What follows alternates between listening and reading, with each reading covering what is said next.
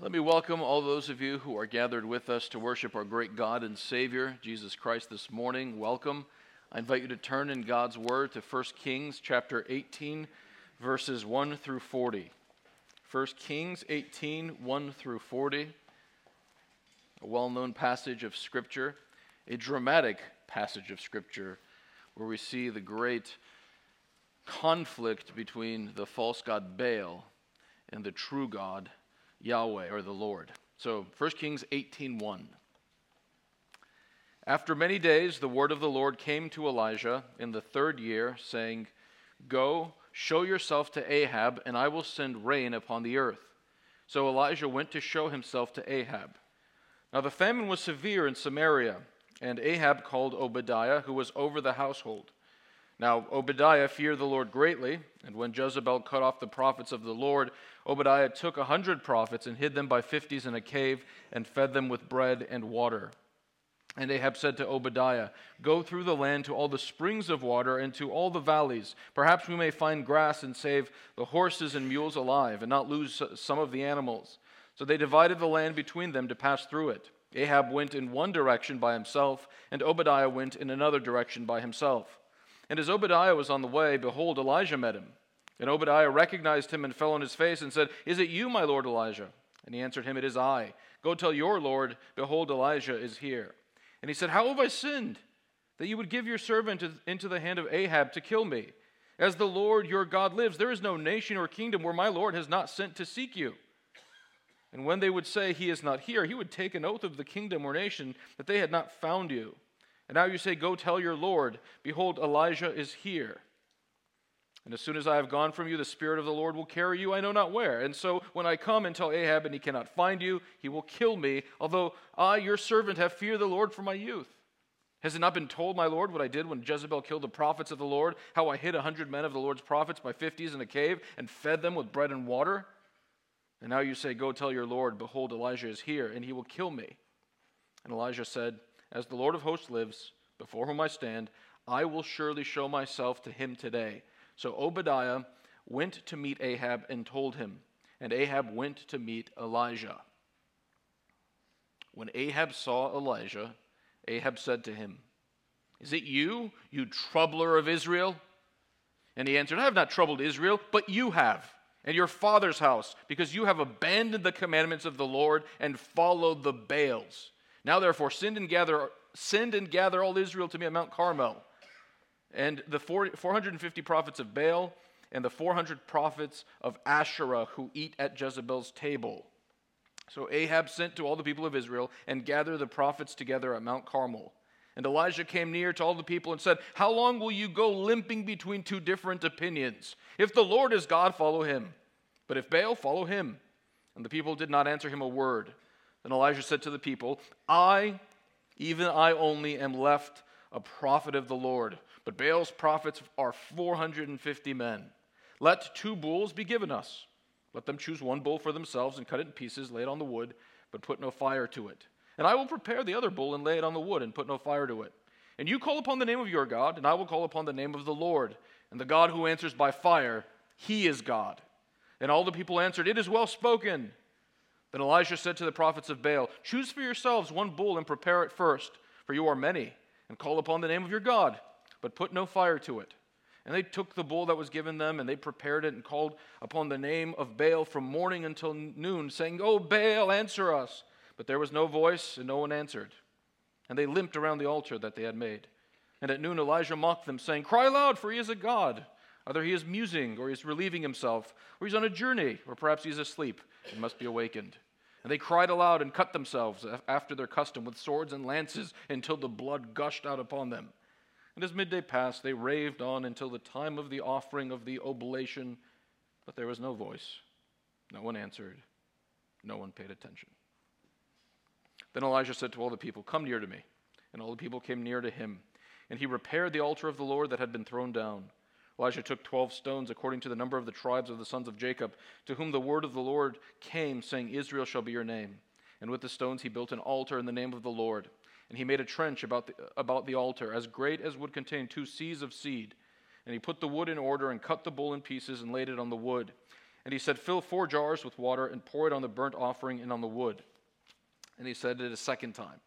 And they did it a second time. And he said, Do it a third time. And they did it a third time. And the water ran around the altar and filled the trench also with water. And at the time of the offering of the oblation, Elijah the prophet came near and said, O Lord, God of Abraham, Isaac, and Israel, let it be known this day that you are God in Israel, and that I am your servant, and that I have done all these things at your word. Answer me, O Lord, answer me that this people may know that you, O Lord, are God, and that you have turned back their hearts. Then the fire of the Lord fell and consumed the burnt offering, and the wood, and the stones, and the dust, and licked up the water that was in the trench. And when all the people saw it, they fell on their faces and said, The Lord, He is God, the Lord, He is God. And Elijah said to them, Seize the prophets of Baal, let not one of them escape. And they seized them, and Elijah brought them down to the brook Kishon and slaughtered them there. Amen. May God bless the reading of His word. Let's pray together. Our God in heaven, we confess on the basis of your testimony in Scripture that you alone are God and there is no other. You alone can save, and you alone can satisfy the deepest longings of our heart. Lord, so much of our wretchedness is the result of worshiping other gods alongside of you money, pleasure. Heavenly Father, we pray that if this morning there are rivals for our heart's affections, if we are worshiping something alongside of you or instead of you, we pray that you would convict us by your word and spirit and bring us to repentance, turning our hearts back to you, Lord. There is life only in you. We pray, Lord, that we would more firmly believe that you alone satisfy and you alone protect, and that our worship would be more ardent for that reason. Father, you know the needs of every person here. We pray that your word would speak to each and every person, uh, bringing conviction where needed, bringing, bringing comfort and encouragement where needed. Father, speak to us this morning, we ask. Amen.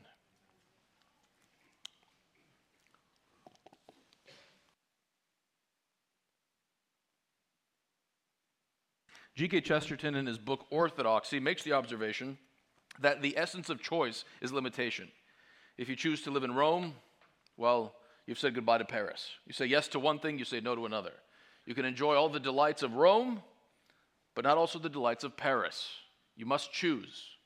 And that principle holds true when it comes to the objects of our worship. Worship the Lord, and we can't worship other gods. Worship another God, and you can't worship the Lord. You must choose. Or, as our passage says, the language of our passage is stop limping between opinions, stop fence sitting Choose whom you will worship. Who is the Lord? Worship him. our passage calls us not only to choose and commit ourselves to the Lord, but it shows us why we ought to worship the Lord alone and give our hearts to the Lord alone. It's because he alone is God and there is no one like him. All of the Baals, all of the false gods of the world are nothing and less than nothing. As we look at our passage today, it's a really rich passage, so much to say, so much that we can't say. But as I always try to do, I'll, I'll try to say as much as I can. pack it in there. Uh, which is why there are five points this morning. Uh, yeah. Um, number one, Obadiah's dilemma. Obadiah's dilemma. Number, number two, Ahab's accusation. Ahab's accusation. Three, weakness in numbers. Four, the impotence of idols. Five, this is the climactic theme the Lord is God. The Lord is God. we saw in last chapter there's a severe drought that's gone on, gone on now for nearly three years, and the drought is the result of the Lord's judgment upon Israel and her idolatry, and specifically the house of Ahab, who has turned to worship Baal, turned from the Lord to worship Baal. So the drought is severe. Nearly three years have gone by. There's famine. It's a time of difficulty. And that's underscored at the beginning of chapter 18, where the king says to the manager of his household, Obadiah, Let's scour the land. Maybe we'll find a bit of grass and feed some of the animals to keep them from dying. Existence or life has become a matter of mere existence. And we're introduced to this character, Obadiah. He's an intriguing figure, isn't he? He fears Yahweh. So he's loyal to the Lord at a time when the nation is worshiping Baal. he's loyal to the Lord, but he's also the manager of Ahab's household. These great contradictions, one of these uh, unexpected twists. Loyal to the Lord, but also a high ranking official in Ahab's court. And at a time when uh, the Baal worshiping Jezebel, the queen, Ahab's wife, sets out to kill many of the prophets of the Lord, he hides 100 prophets in caves and feeds them with water and bread. Even in dark times of apostasy and national rebellion, the Lord knows how to keep a people for himself and keep them fed, even uh, in the caves. So, this is Obadiah. Ahab and, and Obadiah go looking for grass. And as Obadiah scours the land, he is confronted by Elijah. And he recognizes him. Is it you, my Lord Elijah? It is I.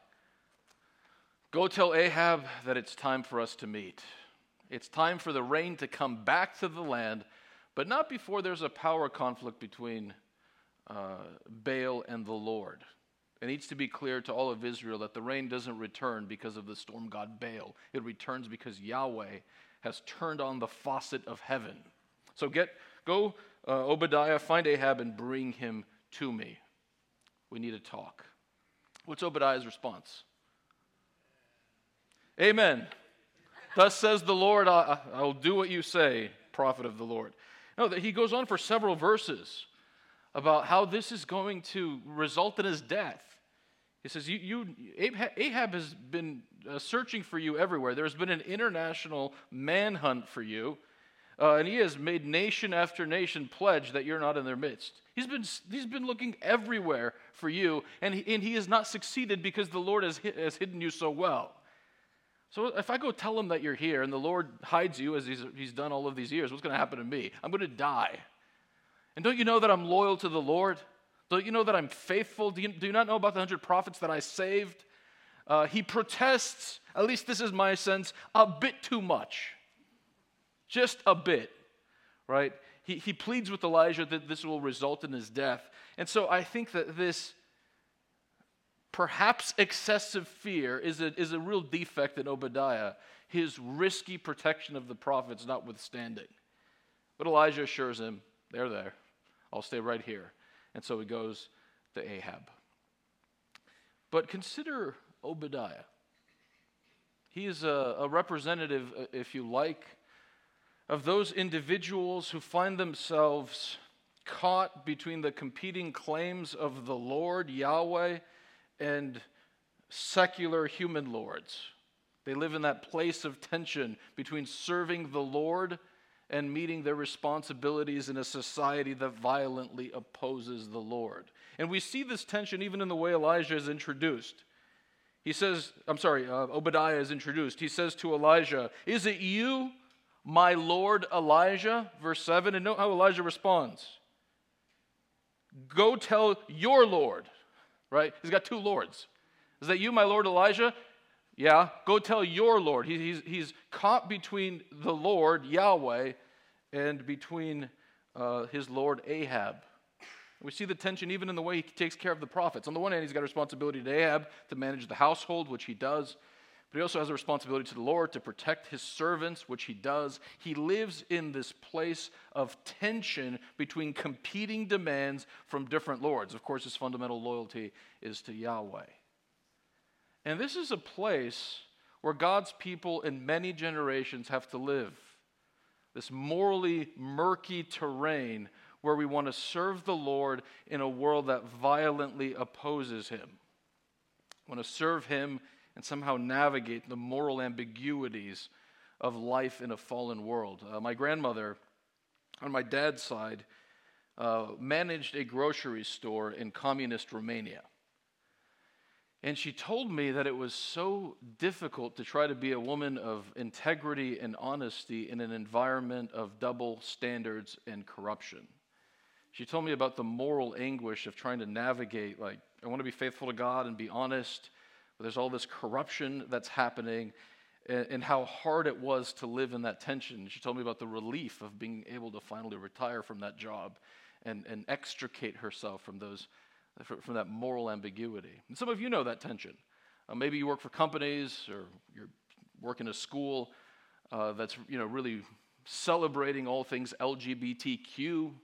The woke revolution has made significant inroads in your place of work, and so you're seeking to be faithful to the Lord on the one hand, and on the other, be a good employee in an environment that celebrates uh, an anti God conception of human sexuality and gender. Right? God's people have often lived in this tension between being faithful to the Lord and having competing claims from uh, another Lord in the workplace, perhaps. perhaps. So, uh, Obadiah, though, I think is an encouragement to us. Uh, first of all, I think he's an encouragement to us because uh, there he is. Meaning, we're not the first to face this, right? Uh, living in a topsy turvy society where up is down, is down is, uh, is up. Uh, this has happened before, and it will happen uh, in the future unless the Lord Jesus comes back. And this is a tension that God's people have lived in in many eras. There's something comforting about knowing you're not in a unique position. Uh, this is a position that God's people have found in, themselves in before, and by the wisdom and grace that God provides, we can be faithful just as they were faithful in the past. So understand that living in a topsy turvy world is not a new situation. I think that's the first source of consolation. More, more significantly still, though, look at the way that Obadiah's position enables him to advance the kingdom and advance the work of God. It's precisely because he lives in this place of tension he lives at this intersection of God's claims and the intersection uh, and the uh, claims of Ahab that he's able to do some real good for the kingdom. Right? Because he lives at this un- in this uncomfortable place, he is able to protect the prophets of the Lord. And so his his situation, difficult though it is, is also an opportunity for God's work to advance. Understand that you are not in the times that you're in randomly. It's not an arbitrary fact that you know you were you, you had the misfortune of being born in the wrong century. And so you have to deal with things perhaps other people didn't have to deal with. That's not the picture at all. God has put you for such, in this place for such a time as this. These times that try our souls are ordained by God Himself, and you are put here for a purpose. And even in the midst of these difficult times, these tense filled times, God intends to use you to advance His purposes and His kingdom.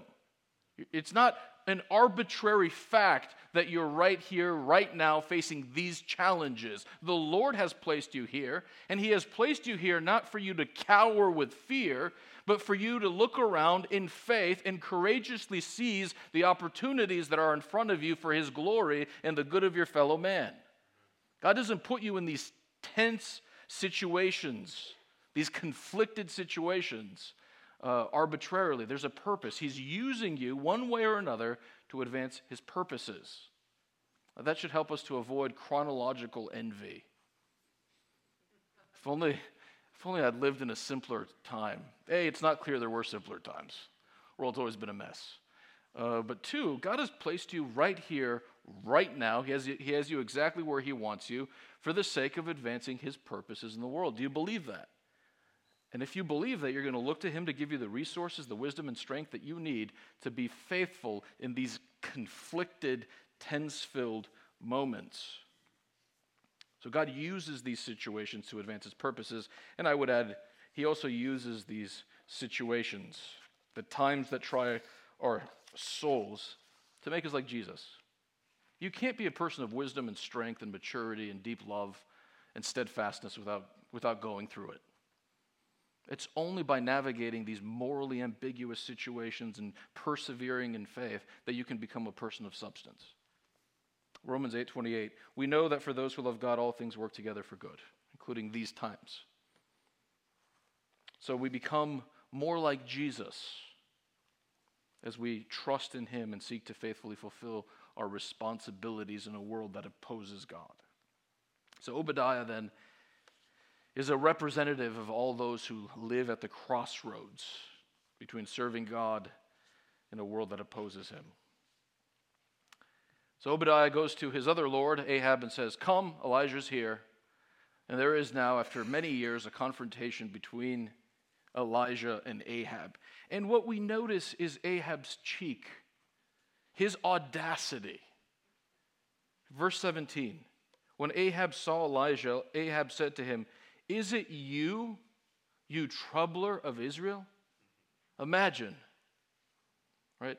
Uh, Ahab has brought Israel to a, to a spiritual low point that is unprecedented. We're told that in the previous uh, two chapters. Israel has never been worse, spiritually speaking. Jezebel has chased out the prophets of the Lord. Baal worship is acceptable. Ahab has presided over this national apostasy. Israel is in the, in the miserable state that she's in because of Ahab. And here is an instance of the guilty pointing his finger at the innocent and saying, You've done it. At one level, this shows us the way that uh, sinners characteristically evade responsibility and point the finger at someone else.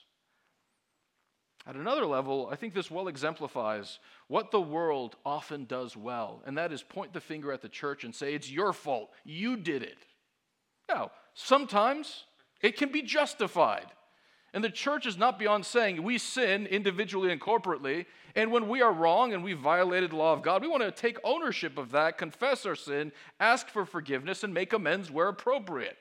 We're not above taking responsibility for our actions. Indeed, the Word of God encourages to do that. But there are many instances where the wor- world illegitimately points its fingers.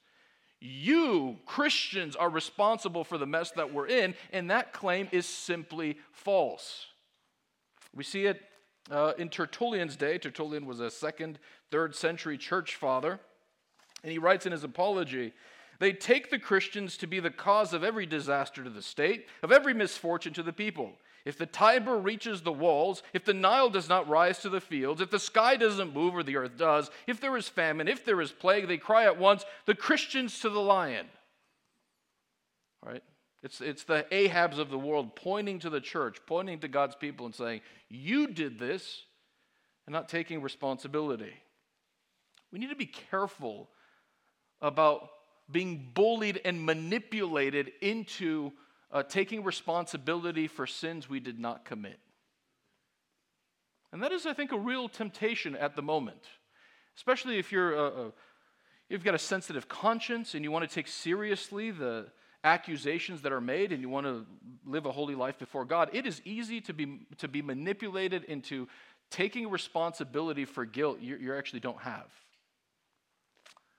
Uh, especially as, as you know, the woke ideology has made inroads and progress in society. And guilt is not simply the result of wrong things that you do. Guilt is the result of your social position, and you've got to repent simply for being a, a, in a certain part of society. You should feel guilt, and you should uh, feel bad about yourself, and you should do everything that you can to repent. Well, that's, that's not biblical. The law of God determines good and evil, right and wrong. The law of God determines what is sin. If you've not violated the law of God, you've not sinned, regardless of what the tenets of wokeism say. So when the world points its finger at the church, we need to be open to correction.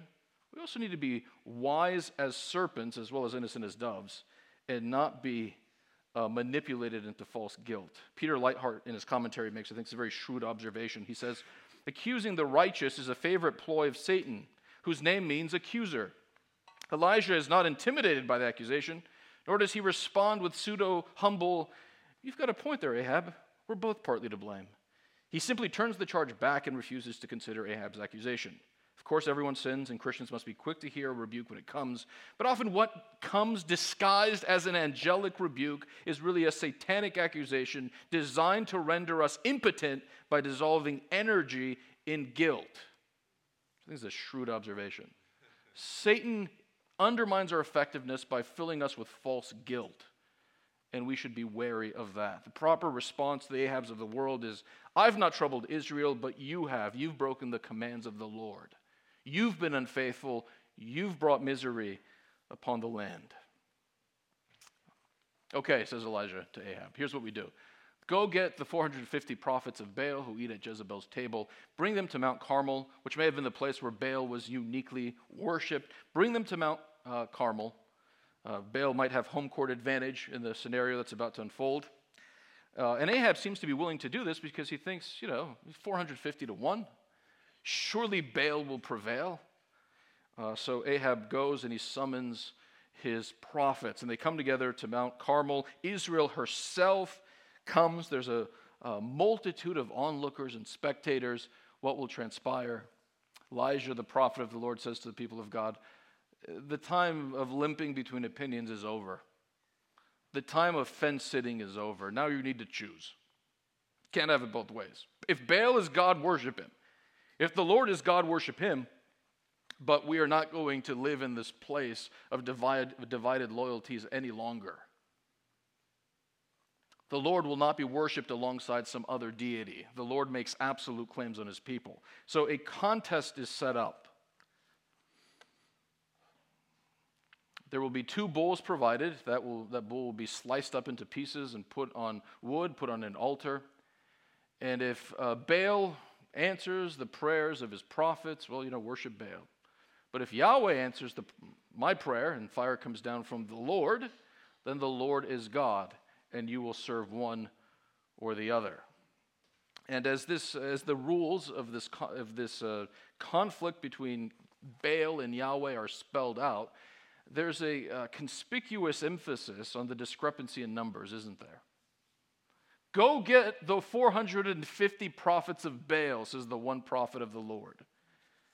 Uh, verse 22, Elijah says, I, even I only am left a prophet of the Lord, but Baal's prophets are 450 men. Verse 25, Elijah turns to the Baal prophets and he says to them, Choose for yourselves one bull and prepare it first, for, for you are many. Baal has a numerical advantage over the Lord. There are more uh, prophets of Baal than there are prophets of the Lord. There's only one prophet of the Lord, 450 prophets of Baal. Who, who wins and who loses? Well, the, the crowd, the multitude, the numerically superior Baalites end up being defeated by one man of God, which teaches us to be less impressed than we frequently are by numbers. We think that there is strength in numbers. Well, this episode shows us there, there can be weakness in numbers. The question is not really how many are on our side, but rather on whose side is the Lord. And if Yahweh is with you, then it doesn't matter if there are a whole host of Baal worshippers, the Lord will prevail. Jonathan in 1 Samuel says to his armor bearers, Hey, let's go attack the Philistines, just the two of us, garrison of Philistines. And here's his rationale 1 Samuel 14, 6. It may be that the Lord will work for us, for nothing can hinder the Lord from saving by many or by few. Numerical inferiority is not a liability for the Lord. In fact, it enables him to display his power. Let's go, just the two of us. What's to stop the Lord from saving by two, by few, or by many? What about Gideon? In Gideon's day, uh, when the armies of Israel went out to fight against their foes, the Lord specifically dwindled down the number of warriors before they went into battle so it would be clear that He's the one who gives victory to Israel. Whether by few or many, that's not a liability for the Lord. That should encourage us when we perhaps hear dire statistics of um, the number of Christians in the, in the nation or in society dwindling. That's something we should obviously pay attention to, be concerned about. We want people to know Jesus as their Savior, but we shouldn't fret either be filled with anxiety because we know that whether there are many or few, the Lord is able to protect his people. He's our rock, and he's not intimidated, intimidated by the numer- numerical superiority of idolaters. Conversely, we should not be overly impressed by numbers either. The Lord is pleased to cause the church to grow, our local church, the church generally. We should never put our confidence in that. It's the Lord who is our rock and deliverer. So, as we know, their numerical superiority doesn't help them very much in the contest that ensues. Now, the, the prophets of Baal don't fail through lack of effort. Did you note the intense and strenuous effort uh, that they exhibit in attempting to get Baal to do what they want? Uh, first of all, notice that just the sheer amount of time from morning till noon. Oh, Baal, answer us. Baal, answer us. And then they, they begin to speak more loudly, Oh, Baal, answer us. And then they begin to cut themselves and impale themselves, and blood begins to flow. There's no want of trying, right? They are strenuously applying themselves to the task of getting Baal to do what they want. But notice, very, very anticlimactically, uh, we're told, verse 29, but there was no voice.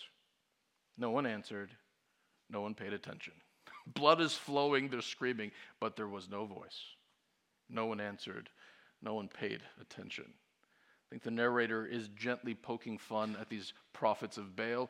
Um, Elijah is doing so more aggressively and directly. He says, right around noon, hey, he could be relieving himself on the toilet. You know, just be patient, keep asking. He's sleeping. Maybe you need to wake him. Maybe he's on a trip. Maybe you need to call him back. Incidentally, that's not far fetched. In some of the mythology that, that uh, revolved around Baal, we know that sometimes he wasn't home. One of the other gods could show up and Baal was hunting and you couldn't find him.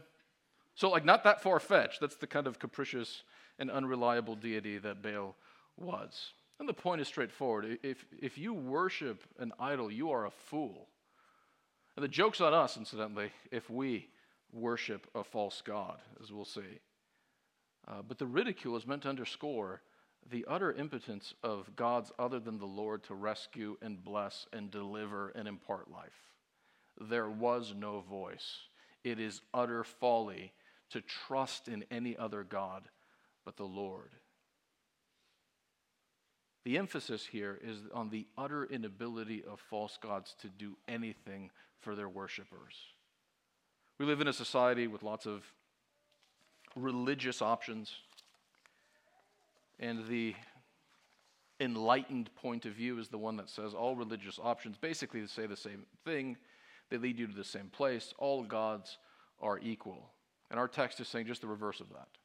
There is only one God who can save us and deliver us. And put your trust in any other God, and they will fail you.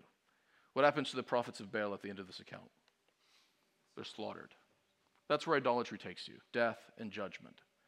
But the Lord, the maker of heaven and earth, sustainer of all things, the God and Father of our Lord Jesus Christ, knows how to rescue his people and impart life.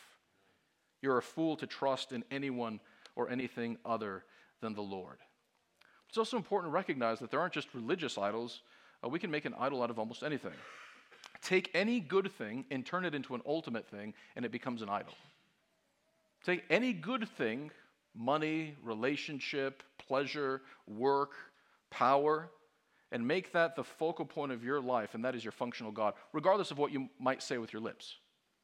Like your creed might be impeccable, but if your heart says, no, this is the thing that I live for and love, and that thing is not the Lord, that is your functional God, that is your idol. Scripture speaks of the Babylonians who made their might or military strength their God. Habakkuk 1:11. Guilty men whose own might is their God.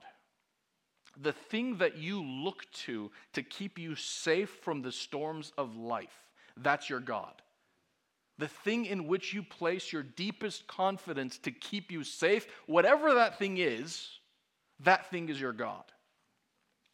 Again, Habakkuk 1:16. He sacrifices to his net and makes offerings to his dragnet, for by them he lives in luxury. This is the thing that provides for me, so I worship it. And of course, very frequently, money is the thing that we look to to keep us fundamentally safe. We place our hope in it. Job 31, 24, and 28. If I have made gold my trust or called fine gold my confidence, I would have been false to God above. In our world, money is the thing that people frequently look to to guard them from the uncertainties of life and the storms of life. Consider what this text is saying even about money. It will fail you. Just as Baal didn't answer the prayers of his prophets, money won't answer the deepest longings and hopes of your heart. Inflation will devalue it. It will sprout wings and fly away, and there will be none left. Or even if it remains, even if your wealth is there for you, it can't heal your terminal illness. It can't deliver you from death and judgment. It can't deliver you from old age and loneliness. Your false God will fail you in the hour of your greatest need. Money, the thing that you think will make life so sweet and protect you from the uncertainties of life, it will fail you. Preach that to yourself when you find your heart going, if I could just have a little more. it can't do for you, Baal can't do for you what you think it can do for you. The thing you look to as your ultimate source of protection, that's your functional God. Or the thing that you look to for your deepest satisfaction, that is also an indication of what your functional God is. What do you look to and say, if I had that, man, life would be so sweet? If I had that, everything would be perfect. People frequently look to romantic relationships to be that for them. If I can have this person in my life, man, everything would be amazing. But what happens when we take a mere mortal, a mere human being, and we put him on the pedestal that belongs to God? What happens? We find ourselves constantly being hurt that they're not giving us the attention that we had hoped. They're constantly, their thoughtlessness is constantly letting us down, and they find us to be increasingly needy and clingy as we obsessively try to squeeze more life out of them than they could ever possibly give. Take a human being and substitute them for God, and that relationship becomes grotesque and weird and obsessive and clingy very quickly. Romantic love, when it replaces God, or any kind of relationship for that matter, uh, will ultimately fail you. It won't provide the paradise that you think it will provide. That's the great theme of this passage. Baal can't help you Anything that you look to other than the Lord to satisfy the deepest longings of your heart won't. It will fail, it will destroy you. So, what is that God substitute for you? As you look at your heart, what is the thing about which you say, if I just had that, mm, if I just had that, life would be very good indeed? When, whenever we see our hearts moving in that direction, what we need to tell ourselves is th- this feeling that I have that this thing will fill me with joy and delight and satisfaction or will protect me, this is an illusion. Remember the prophets of Baal? Remember how Baal didn't show up and they were ultimately cut down?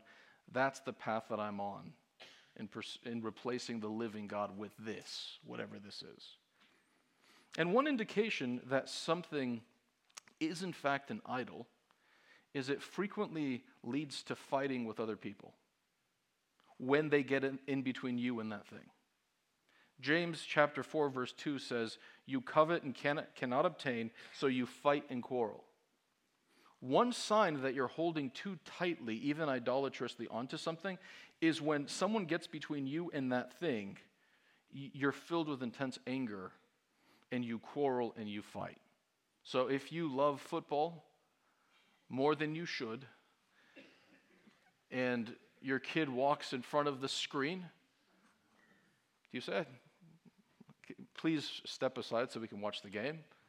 Remain calm and composed because football is not your God? Or do you exp- get out of the way? Right? Don't, don't overlook the significance of those outbursts. That anger is saying something about your heart, is saying something about what you really love. So, what kinds of uh, what kinds of things prompt that kinds of ang- that kind of anger and quarreling? If you have a, a day off and your spouse suddenly says, "Oh yeah, I forgot to tell you," that afternoon that you were going to use to do whatever, actually you can't because I've I've done this. I've scheduled this instead. How do you respond? Okay, you know, let's plan better next time. Or do you is there anger? False gods can't save you. And the thing about idols is you can't just remove them, you have to replace them.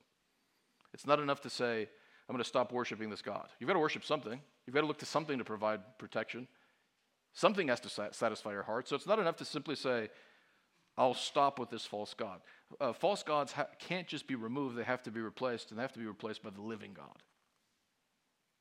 And that's where our passage climaxes. Having failed very conspicuously to bring down Baal's fire, Elijah says to the people, Come here. He puts the bull, the pieces of the bull on the altar, rebuilds the altar, it's been destroyed. He digs a trench around the altar and says, Pour water. Pour, pour water on the bull. Do it three times, four jars. It's no limitation to God's power. And then instead of the, notice the contrast in, in the way Elijah approaches the Lord. There aren't any theatrics here. Nobody's cutting themselves and shrieking for hours. Elijah soberly and confidently comes to the Lord. Because the difference between paganism and true religion is this pagans put their confidence in technique. Their gods can be manipulated through strenuous rituals and cutting yourself. But God's people put their confidence in the character of the Lord, not in technique, not in what they do to manipulate their gods into compliance. So Elijah comes to the Lord and says, Lord, show these people that you are the Lord. And fire comes down with such intensity and force that everything is burnt. Even that water is licked uh, dry. Everything is consumed. And the climax of the passage, verse 39, is uh, when the people say, The Lord, He is God. The Lord, He is God. There is no other God that can compare to the one true and living God, the Father of our Lord Jesus Christ. He alone can save His people, and He alone can satisfy the deepest longings of our heart. Do you notice that it is the prophets of Baal who bleed for Baal. They cut themselves and the blood f- uh, flows freely.